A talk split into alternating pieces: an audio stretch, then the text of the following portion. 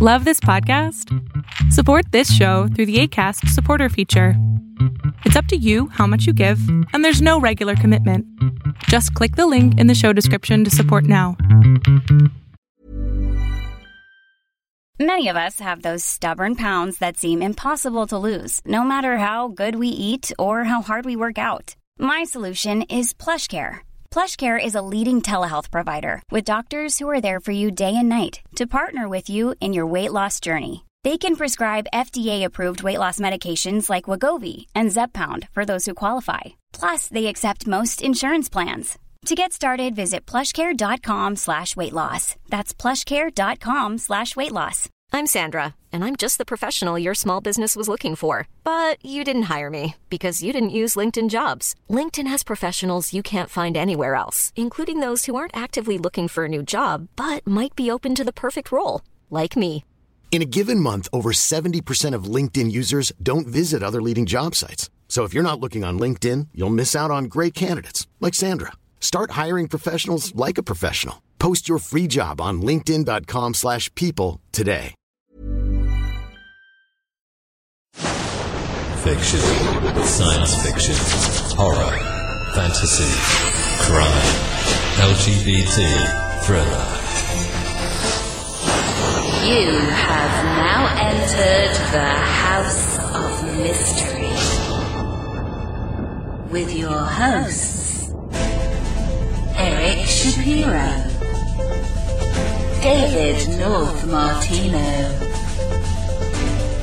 John Copenhaver, and Al Warren. Heard on KCAA 106.5 FM Los Angeles 102.3 FM Riverside. and 1050 AM Palm Springs. Welcome back into the House of Mystery. I'm Al Warren, and joining me today is Michael Butterfield. How you doing, Michael? I'm doing good. How are you? I'm I'm well. I'm glad to hear that. I'm so well. I'm happy. So, um, here we are, and we're going to talk about Zodiac Once again, once again. I've heard of him. I think he um, isn't he like a some sort of a disco diva. no, I think you might have him confused with someone else. You know, I'd hoped that you were paying attention during during our previous calls, but I guess maybe you know you were taking a nap or something. But yeah, the Zodiac is well known, one of the uh, most well known serial killers in history, and uh, this year is the 50th anniversary of the first Zodiac crimes. Yeah, it's just I I get so many comments that he wasn't real, so I just Oh, I see. Yeah, it's easy to fall victim to that uh, propaganda line that there was no zodiac. That's a seems to be a mildly popular conspiracy theory these days, but I don't, of course, subscribe to that. oh, you're no fun. I think the zodiac really existed, so that makes for a very different kind of conversation. well, that's just no good. So what what what happens for 50 years of a zodiac? Like, do we have a party?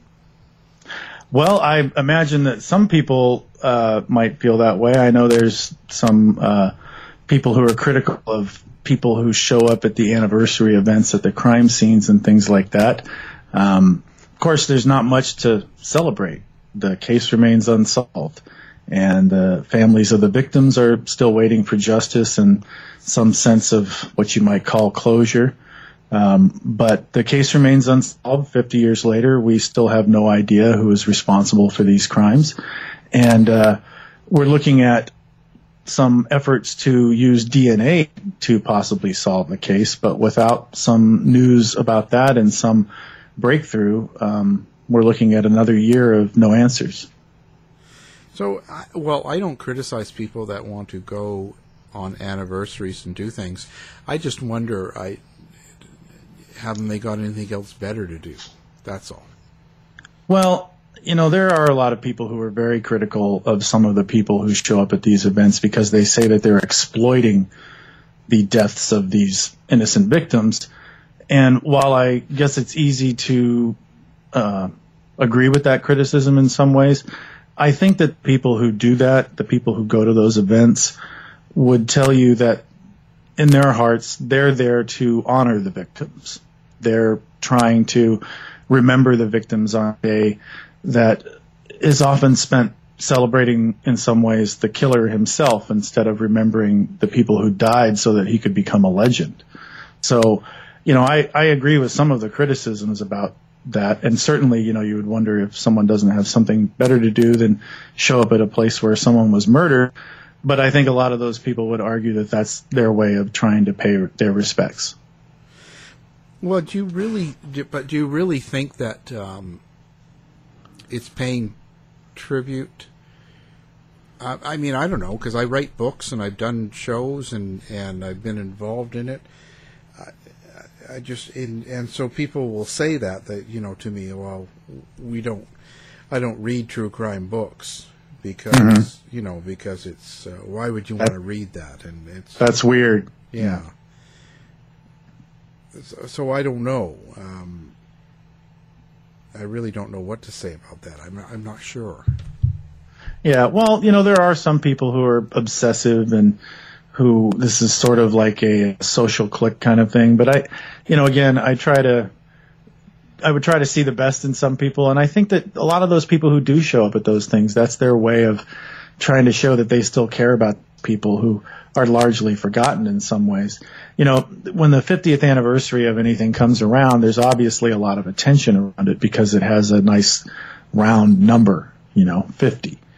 When it's the 48th anniversary, there's not always as much interest and, uh, often the things that you'll see in podcast, TV show, documentary, things like that, they focus on the killer a lot and trying to remember the victims on these days is a way of trying to make sure they're not forgotten. And I know that there are a lot of people out there who care about these victims and uh, you know, their friends and their family, people who actually knew them. And you know, it's sort of like a little bit of like what you hear when there's a mass shooting and people say, you know, we're not going to talk about the killer, we're not going to mention his name because we don't want to glorify him or give him the attention that he wants. So I can see some aspect of that playing into these Zodiac anniversary things as well. I noticed that um, it still gets a lot of attention, especially on uh, a lot of the episodes we do, it, especially on YouTube. Mm-hmm. More so than anything, it really sticks out. Um, but it, there's always sort of a negative uh, thing about the uh, um, Zodiac shows. A lot of people go on there and talk, and and even the last one, you have a ton of comments like, "I wish I wish they would talk about the real story." Mm-hmm. And I, I, don't know what that means. I, I that that depends on who's leaving the comment. Some, for some people, the the real story is what you were talking about earlier. This is hoax idea that there was no Zodiac. So if you're talking about the Zodiac as if he existed and the case actually happened, then to them, that's not the real story. And then for other people, they might see something online or see a documentary on television that tells a version of the story that's more in line with some of the books and theories presented by various people accusing suspects. And those versions of the story are usually tailored to fit that particular theory. So you'll get a version of the Zodiac story that is true in some ways and distorted and fictionalized in others. So they might be saying what I want to hear is the real story of what happened. And the anniversary of the second Zodiac attack is on July 4th this year. And that's one of the cases that's been buried in myth and rumor and speculation for years. And so someone might be asking, you know, hey, what's the real story behind the shooting at Blue Rock Springs and the murder of Darlene Ferrin? Because in that case, there's been a lot of confusion created by people who were either related to the victims and seemed to be looking for attention or theorists who wrote books and presented various stories about Darlene Ferrin and her background in ways that made it seem as if she must have known the killer or that she was killed in some conspiracy because she had witnessed a murder or that she was part of a satanic cult. Uh, there's stories that someone was stalking her in the weeks and months before she died. So there's a lot of confusion around that case. And if someone wants to know what really happened, the best thing that you can do is go look at the police reports. Go look at the the witness statements, the people like Michael Mageau, who was there that night. Um, those are the kinds of things that are going to help you understand the real story. So I think maybe we could talk about what really happened that night according to the police reports, and then talk a little bit about how the myths have enveloped that story and why so many of them have been debunked. Yeah. So yeah. So what what's what is it particularly about that case, uh, Darlene Ferrin, that that made that, that makes people question so much? Like what what happened that that confuses people? Well, the story that we got from Michael Mageau was that he and Darlene, Ferrin was 22 years old. She was a waitress, a wife, and mother who lived in Vallejo with her husband, Dean Ferrin. They had just had a baby. And she was working at this restaurant in Vallejo where she was very popular and she made a lot of friends, including men who were interested in her possibly romantically. Um, so she got a lot of attention, and one of those people that she had met was Michael Mageau, who was a teenager with a twin brother who had apparently met Darlene at this restaurant, and they became friends and started spending some time together. Um, and on the night of July 4th, 1969, Darlene got off work, took care of some things, and said that she was going to get some fireworks and she was going to meet her husband at home later after he got off work. And for some reason, she went to Michael Mageau's home, picked him up. They were driving around together and decided to go to Blue Rock Springs Park in Vallejo, California. They were sitting in Darlene's Corvair talking when another vehicle pulled up. And then that vehicle drove away. And a few minutes later, what appeared to be the same vehicle returned. A man got out carrying a bright light. He approached the passenger side where Michael was sitting. And before Michael could say anything or do anything, the man pulled out a gun and opened fire and fired several shots into the car. And Michael was hit as he tried to jump into the back seat, and Darlene was wounded also. The man then turned to walk away, and apparently Michael Mageau cried out in pain, and this caused the man to turn around, come back, and fire even more shots into the car. The man then got in his car and drove away. Some passing teenagers found Darlene and Mike, and then they went and called the police. And the ambulance arrived. Darlene was taken to the hospital, but she died on the way. Michael Mageau survived, and he did his best to tell police what happened and to describe the man who shot them. And he described this man as, uh, I think, approximately five foot eight with light brown curly hair. Um, he seemed he seemed to make enough effort to fire into the car, but he didn't make enough effort to make sure they were dead. So one wondered what the motive was in the first place. And of course, Michael's story was in the newspapers and everything. But shortly after the shooting on the night of July 4th or into the early morning hours of July 5th, someone called Vallejo Police Department and claimed to be responsible for the shooting. The caller described the 9 millimeter ammunition that was used, the location of the attack, and Darlene's car.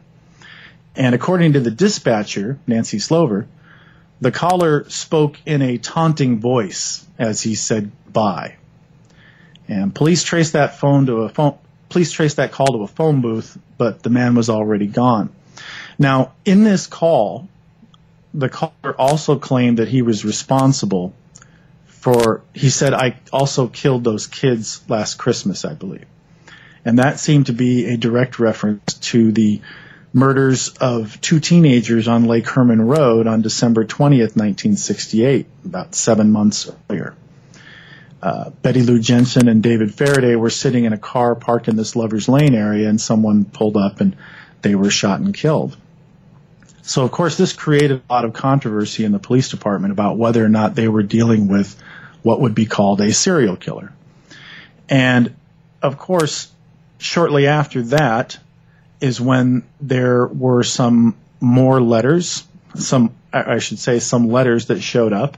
And these letters were sent to three Bay Area newspapers. They were virtually identical handwritten letters, which took credit for the shooting at Blue Rock Springs and the murders on Lake Herman Road and provided some details. And then the writer also provided a cipher, which he claimed would reveal his identity. And the newspapers published the cipher. The cipher was solved by a school teacher named Donald Harden and his wife Betty and they determined that the first lines of this cipher read, I like killing people because it's so much fun. Unfortunately, the cipher did not reveal the identity of the killer. The last 18 characters appeared to be just gibberish. But this, of course, sparked more controversy because now the person who was claiming to be responsible for these crimes was writing to the newspapers and sending clues and he also threatened to kill again if these ciphers were not published. So this created this fear and panic in the Bay Area.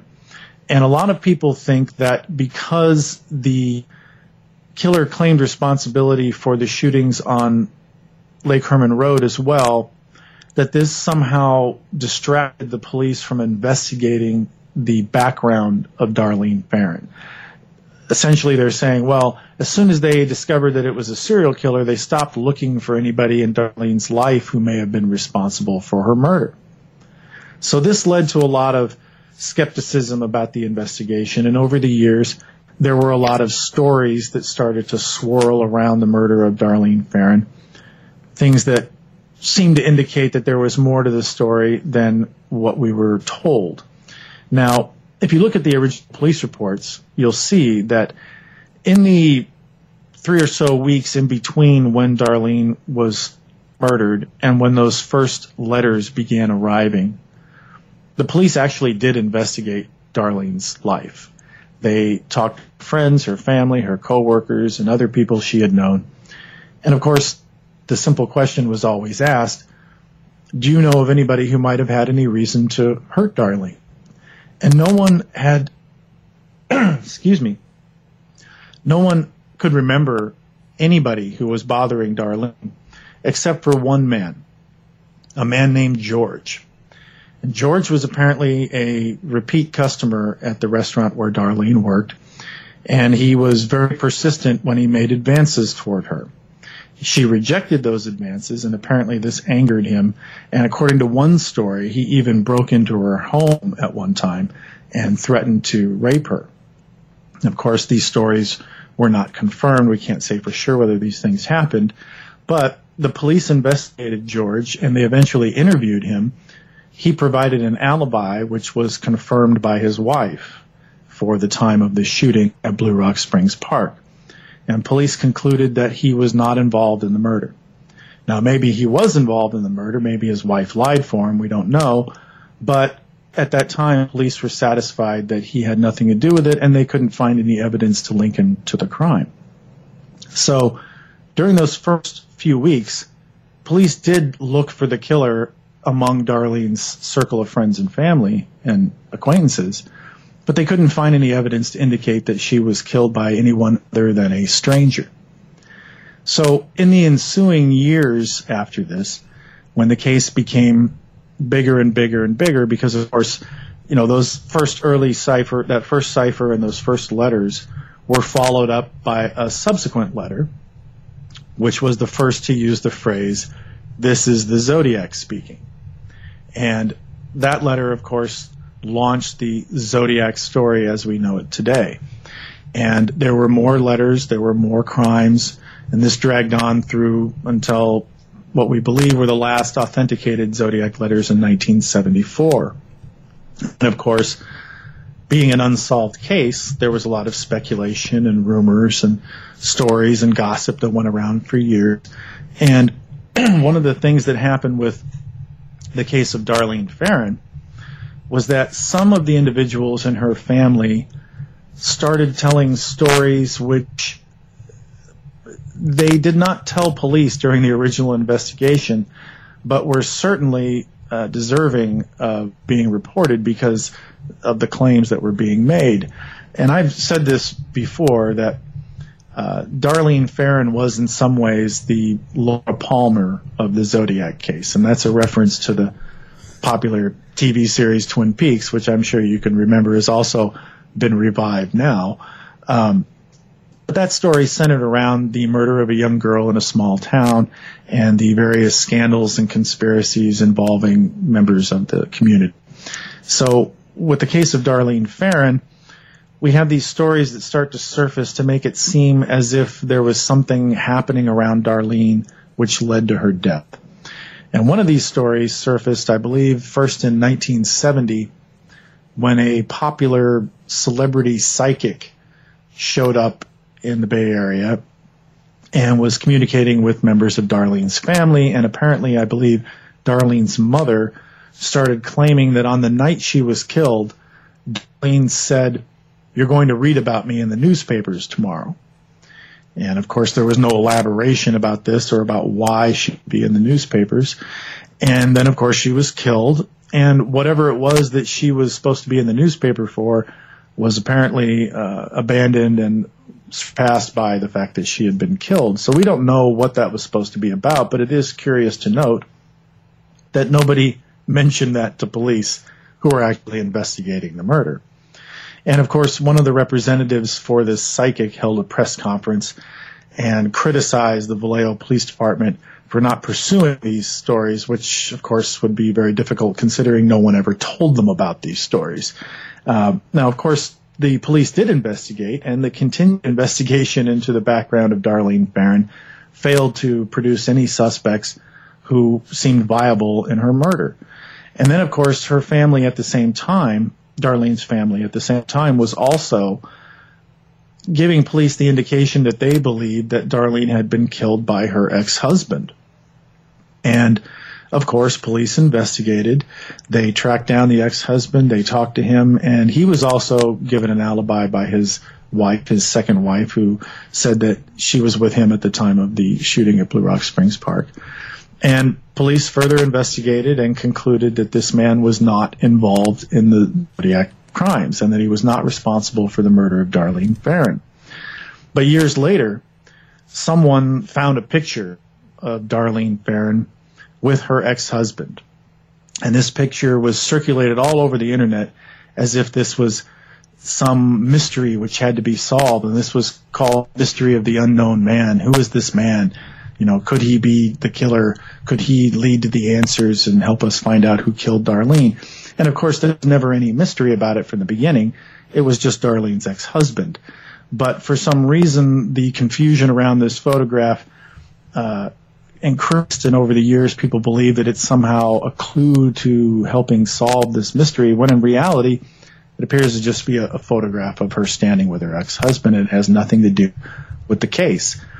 But the stories about Darlene continued in the years that followed her death until finally in the late 1970s, there was a, a, woman who claimed that she had once been a babysitter for Darlene and that Darlene had at one time mentioned that she had seen this man kill someone and that now this man was following and, and, and stalking her. And this stalker story took on a life of its own after that with other people, including Darlene's sisters, who started to tell other stories around this stalker that apparently he was at this infamous painting party that happened at the home of Darlene Ferrin, where this mysterious stranger was there and Darlene was afraid of him and things like that. And the stories just kept getting bigger and bigger over the years until finally they appeared in a best-selling book written by cartoonist Robert Graysmith called Zodiac. That was published in 1986. So after the publication of the book, you had other people coming forward and telling stories about this painting party and claiming that they were either there or that some other suspect was there. And pretty soon you had this roster of individuals who were supposed to be at this party that was just amazing. Various suspects and people who knew the victims and others. And the story itself, of course, had to be examined. And when I talked to Darlene's husband, Dean Ferrin, he made it clear to me that although there was some sort of minor party at his home where people were painting his home, although he said he did most of the paint job himself, he made it clear that the story that was told in this book and these other stories over the years, that that kind of party had not taken place in his home. And of course, some of these stories were also told by individuals who had some credibility problems, such as Darlene's sisters. Um, Darlene's sister Pam claimed that Darlene had been stalked by some mysterious stranger, and then Darlene's sister Linda had also talked about somebody. And it turns out that in the mid 1970s, when Babysitter came forward, some of the sisters identified a particular suspect as being the man that was stalking and bothering Darlene. And police investigated that suspect and could find no evidence linking him to the Zodiac crimes. But in the years that followed, Darlene's sisters, there she had three sisters, and I think collectively between the three of them, they all identified at least six different people as all being the same single individual who had bothered Darlene. So you're talking about stories that just snowballed over the years.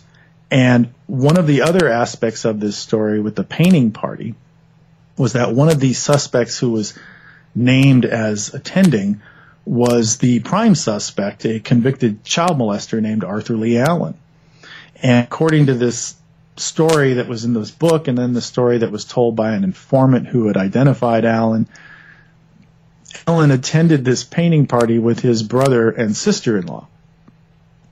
And I spoke to Allen's sister-in-law, and she stated that she had never attended such a party with or without suspect and that the story wasn't true and that the person telling the story was not telling the truth. So the, the way that these stories have focused on Darlene over the years, each story builds upon the, the last and makes this bigger and bigger and bigger conspiracy theory that becomes absurd when you start to realize that in order for these stories to be true, all of these factors have to coexist in the same reality at the same time. So I think that, you know, when, when you're asking me, how did this get this way? I mean, we could talk about this for hours and hours and hours because there's so much material there. Um, one of the, one of the other stories that, um, has become a sort of virtual fact over the years is this claim that Darlene and Mike were chased by a vehicle to the crime scene and that the man got out of the car and shortly before he opened fire, he called out Darlene's nickname D. This story was in the book Zodiac, and a lot of people believed it was true, and it was cited as fact over the years. And the story was attributed to a specific individual, and that was Darlene's sister Pam.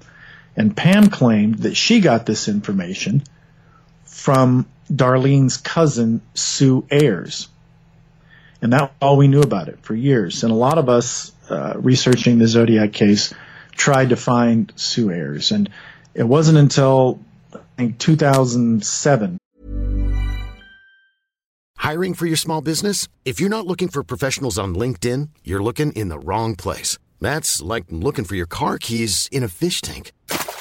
LinkedIn helps you hire professionals you can't find anywhere else, even those who aren't actively searching for a new job but might be open to the perfect role. In a given month, over 70% of LinkedIn users don't even visit other leading job sites. So start looking in the right place. With LinkedIn, you can hire professionals like a professional. Post your free job on linkedin.com slash people today. Planning for your next trip? Elevate your travel style with Quince. Quince has all the jet-setting essentials you'll want for your next getaway, like European linen, premium luggage options, buttery soft Italian leather bags, and so much more. And is all priced at 50 to 80% less than similar brands. Plus, Quince only works with factories that use safe and ethical manufacturing practices. Pack your bags with high-quality essentials you'll be wearing for vacations to come with Quince. Go to quince.com/pack for free shipping and 365-day returns. If you're looking for plump lips that last, you need to know about Juvederm lip fillers. With Juvederm Volbella XC and Juvederm Ultra XC, your lip look, whether it's subtle or bold, can last up to one full year with optimal treatment and no additional maintenance. Find a licensed specialist and see if it's right for you at juvederm.com today. That's J U V E D E R M.com. Add fullness to lips in adults over 21 with Juvederm Volbella XC or Juvederm Ultra XC. Do not use if you have severe allergies or a history of severe allergic reactions, or if you're allergic to lidocaine or the proteins used in Juvederm. Tell your doctor if you have a history of scarring or taking medicines that decrease the body's immune response or that can prolong bleeding. Common side effects include injection site redness, swelling, pain, tenderness, firmness, lumps, bumps, bruising, discoloration, or itching. As with all fillers, there's a rare risk of unintentional injection into a blood vessel, which can cause vision abnormalities, blindness, stroke, temporary scabs, or scarring. For full important safety information, visit juvederm.com. Hey Dave. Yeah, Randy. Since we founded Bombas, we've always said our socks, underwear, and t-shirts are super soft. Any new ideas? Maybe sublimely soft. Or disgustingly cozy. Wait, what? I got it. Bombas. Absurdly comfortable essentials for yourself and for those facing homelessness. Because one purchased equals one donated. Wow, did we just write an ad? Yes. Bombas. Big comfort for everyone. Go to bombas.com slash ACAST and use code ACAST for 20% off your first purchase. When I was attending the premiere of a documentary about the case called Hunting the Zodiac in San Francisco, I was one of the guest speakers and I was talking about all these stories surrounding the life and death of Darlene Ferrin and how a lot of these stories simply were not true and were not supported by any known facts. And afterwards, I went outside to have a cigarette and this woman walked up to me and she thanked me for the things that I said. And she also noted that some of the people in Darlene's family lacked some credibility. And I said, Oh, are you a member of Darlene's family? And she said, Yes, I was her cousin and uh, my name is Sue. And at first I didn't two and two together because she had given me her married name, but I, I quickly figured it out and said, you know, did you used to be called Sue Ayers? And she said, yes. And I asked about this story. And she was very clear when she stated that this story was not true at all. That not only had she never been to the hospital, she had never talked to Michael, Michael had never told her this story, and that she had never told this story to Pam. So she couldn't figure out why Pam would attribute this story to her, although she did note that she believed Pam lacked credibility. And that's an issue that's come up over the years when Pam later appeared on things like the Sally Jessy Raphael show, if you remember that uh, Mhm. show from the 80s and 90s. Yeah. Um, she appeared on uh, an episode of the show with Robert Graysmith and some others, and she made many wild claims, claiming that Darlene had witnessed a murder, that she had known some of the other victims, and then Pam was also in shows like, uh, I believe, Hard Copy and A Current Affair, where she claimed that Darlene may have been involved in a satanic cult. And so you can see the progression of this over decades has built up to the point where there's this large barrier in between the truth and the average person who's interested in studying this case. You have to dig through mountains of nonsense and misinformation just to get down to these basic police reports, which show you that although it might be tempting to believe that Darlene Ferrin is somehow the key to solving this case, even if that is true, that is not what the evidence indicates. You know, and and I, I just wonder why um, her in particular. I guess it's just uh, accessibility. Uh, and, and what about the um, all this satanic stuff now? And uh, uh, is that just a trend, and then everything could be satanic just because it's becoming popular again? Well, everything old comes around again, right? um, when you you asked why her, I think I should mention, um, you know, anytime there's an unsolved murder, especially in a smaller community, there's going to be a lot of gossip and a lot of speculation. But I think one of the things that may fuel this speculation is the notion that Darlene Ferrin had some sort of hidden, bizarre private life. And that's why I alluded to the character from Twin Peaks, Laura Palmer, because that was the basis for that whole series was that there was this underbelly of corruption and everything to be discovered. When in reality, I think that mainly because Darlene, th- there are stories that Darlene was involved in extramarital relationships, and some of them are apparently based in some fact, while most of them cannot be confirmed, and a lot of them are just stories and rumors. Um, but that's contributed to this notion that she had some sort of private life and that someone from that private life may have killed her for some reason we don't understand. Um, uh, you know, I've I've investigated a lot of these things on my own to the best of my ability, and you know, one of the stories that's been used to uh, promote the notion that Darlene was somehow involved in something sinister which led to her death was the idea that she had too much money. You know that she had too much money for someone who worked as a waitress and her husband worked as a as a cook at a restaurant. So they purchased a house. And of course the conspiracy theory was that they couldn't afford this house. And in order to put down the down payment and to make the payments on the house they must have been getting extra income from somewhere. And this led to speculation that Darlene was selling drugs and that that's where she was getting the extra money and that she used this drug money to pay for the house. And then possibly she was out selling or buying or dealing drugs on the night she was killed and it was a drug deal that went bad or whatever. So that's where a lot of these things start to come in, this, these gaps in people's knowledge where they try to fill it in with their speculation.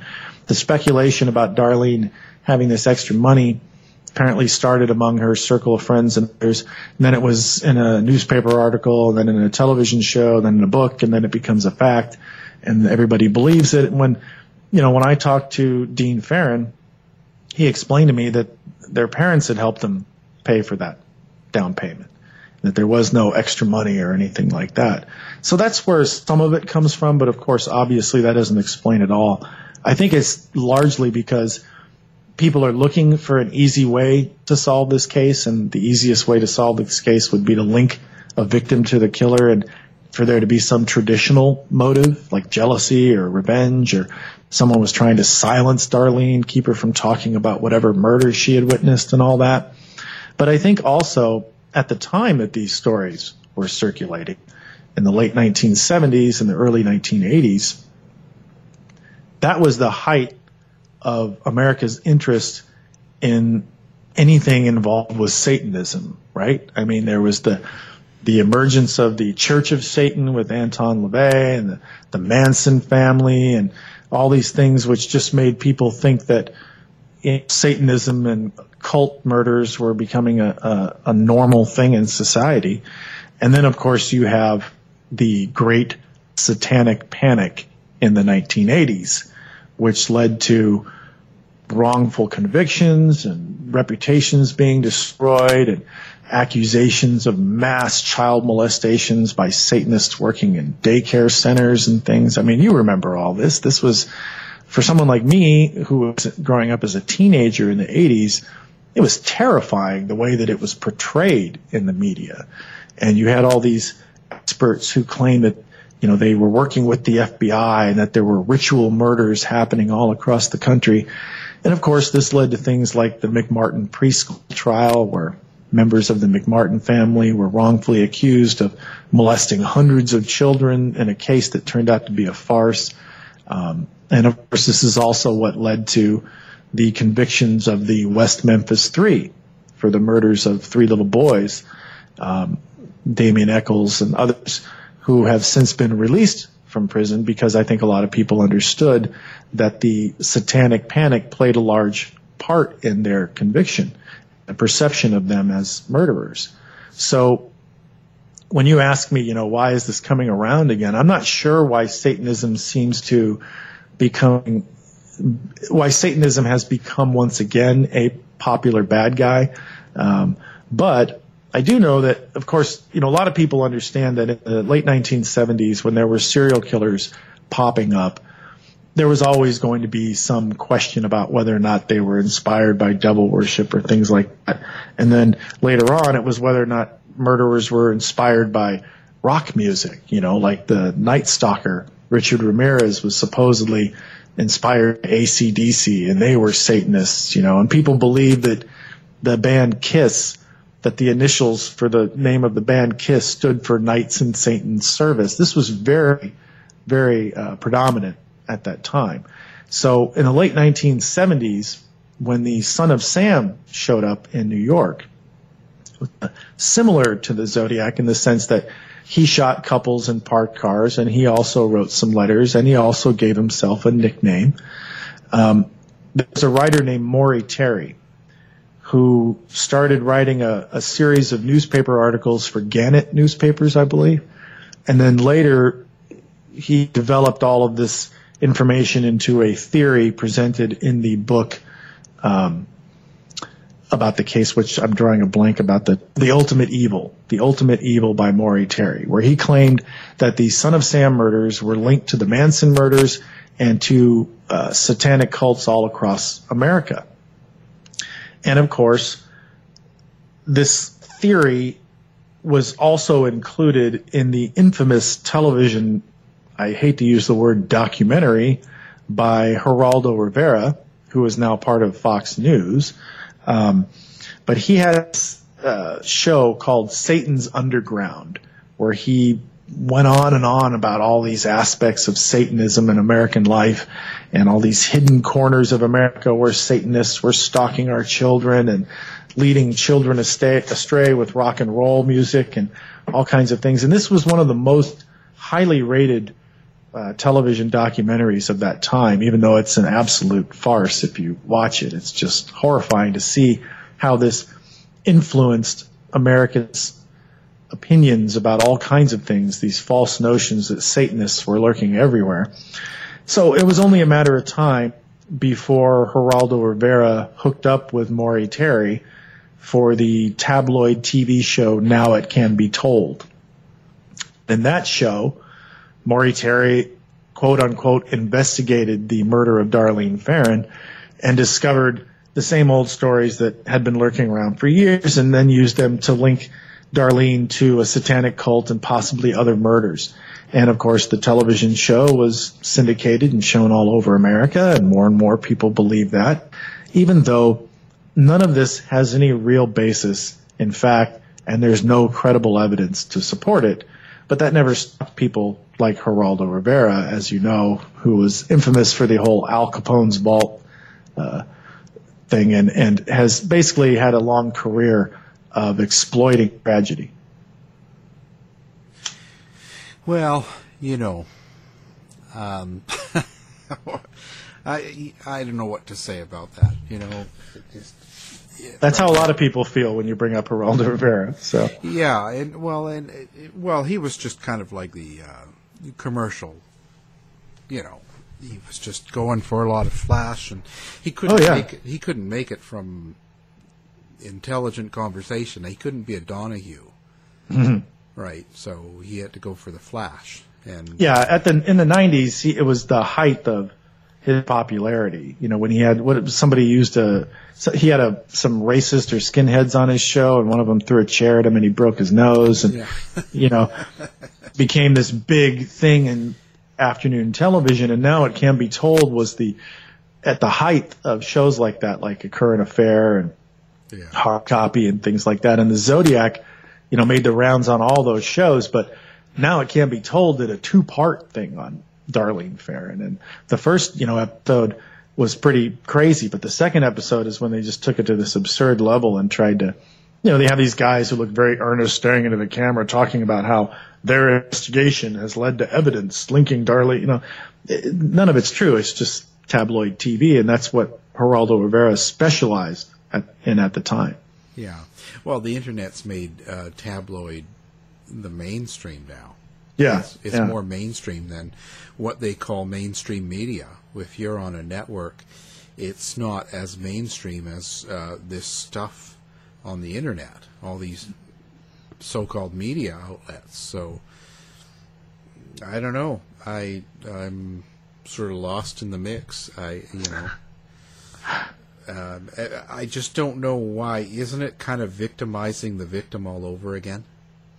Yeah, in some ways, you know, it's horrible when you look back at some of these stories about Darlene Ferrin, especially when you consider where they came from. Uh, because for all intents and purposes, the evidence indicates that Darlene Ferrin, for whatever her failures, shortcomings, whatever, she was just an innocent person sitting in a car with a friend when for some reason someone shot her for no reason whatsoever. And that's bad enough for a family to lose someone they love, for a human being to be just exterminated like that for no reason whatsoever. But then for 50 years to have that story twisted, twisted and twisted until she becomes, people use the fact that she may have made mistakes in her life as some sort of reason to explain her death. And that's got to be terrible for people that knew her and loved her to sit there and watch somebody saying, you know, well, she was promiscuous, so she was killed by somebody that she was, you know, having an affair with, or that she was doing drugs or selling drugs, or that she was in a cult. When there's no evidence to support any of that, it would be just like saying, well, so and so's a child molester without any evidence whatsoever. So the desire that some people have to find answers by re-victimizing Darlene Ferrin is really sad. And I've seen it go on for quite a long time. And uh, you try to put the facts out there, but the facts are not as entertaining as this alternative fiction. And I think that's where a lot of this plays a part, especially when you start talking about how the internet and all these other things want to exploit the most sensational aspects of any story. So if you tell somebody, well, here's the Zodiac story in a nutshell, some stranger attacked a bunch of people he didn't know for some unknown reason and then disappeared and we don't know who he was. That's really not very satisfying. So it's, it's much easier to cling to something that seems familiar and people want to believe that the answer is somewhere there to be found and that it's going to be found in Darlene's life. And I just, I, I feel bad for her husband Dean, and I feel bad for her children and for her family and friends who've had to watch this over the years. And and it is like she's being killed over and over again, and her name is being trashed and dragged through the mud. When in reality, from everything that I've read. And everything that I've learned from talking to people who knew her, including her family and Dean Ferrin, she was a, a really nice person. She was fun. She was outgoing. She was friendly. She had a lot of friends. She was very popular at her work. Um, and she was, I think Dean said she was a free spirit.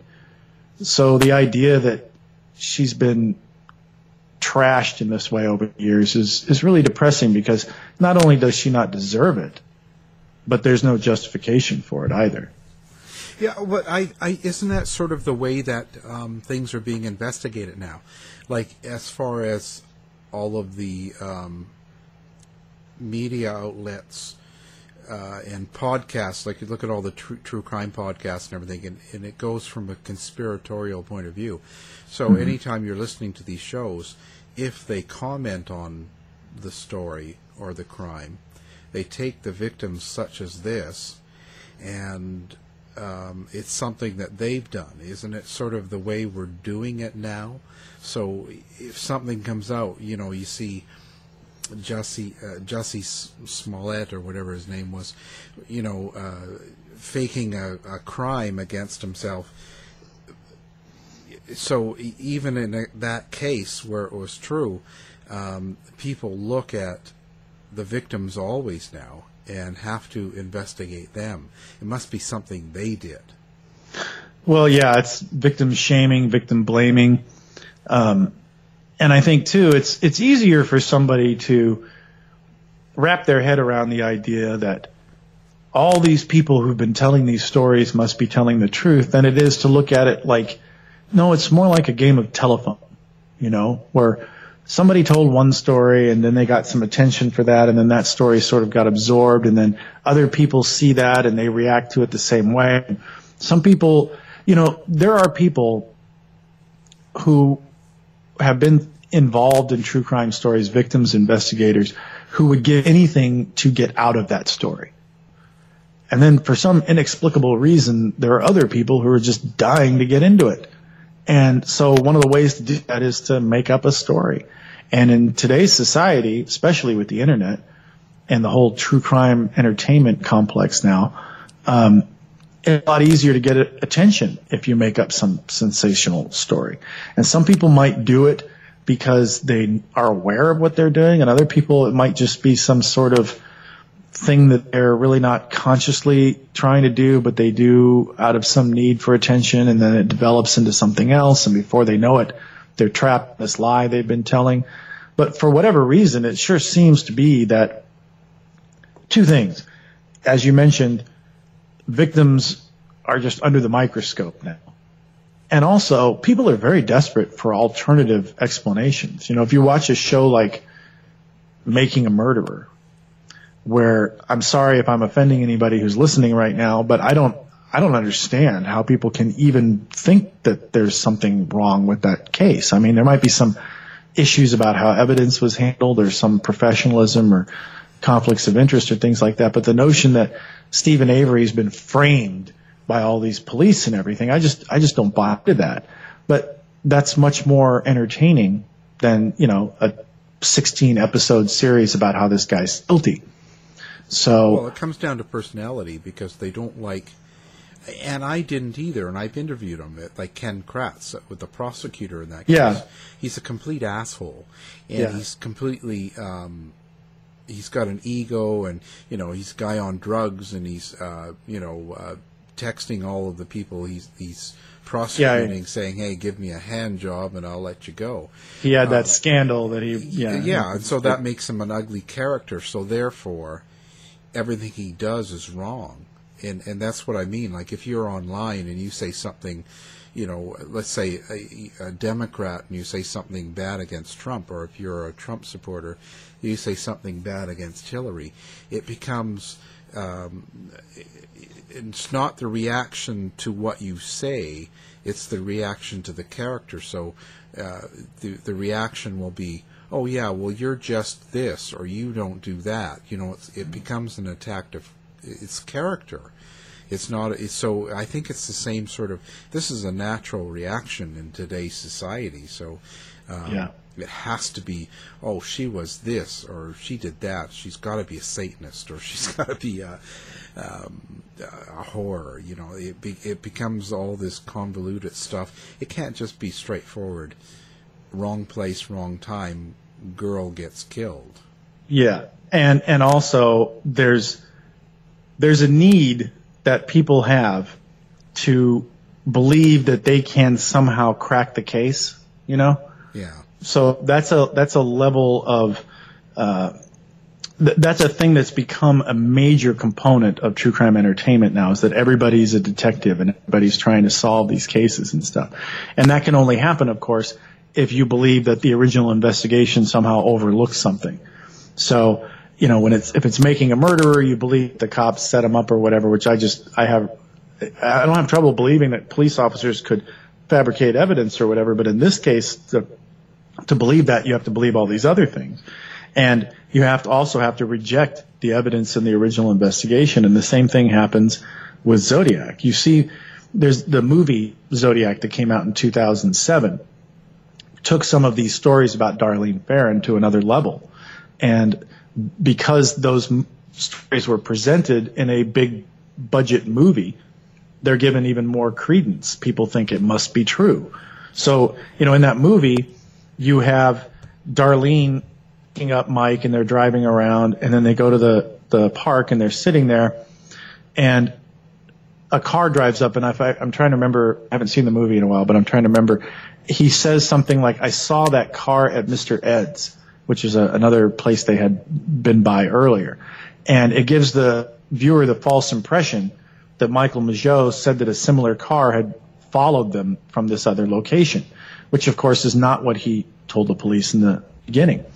And he also, when it, when the killer's walking up to the side of the car, he looks directly up the killer and says something like, "Man, you really creeped us out." And then the man opens fire.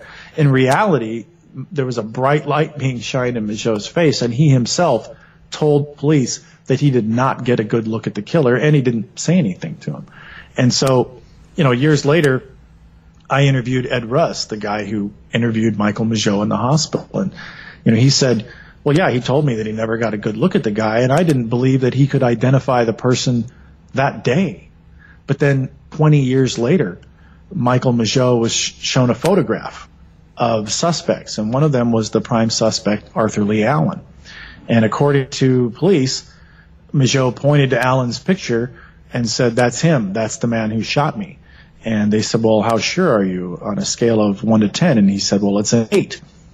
And then this story was put around all over the internet that Michael Mageau had identified Arthur Lee Allen, and Arthur Lee Allen's parents owned a home that wasn't very far from the place where Darlene worked.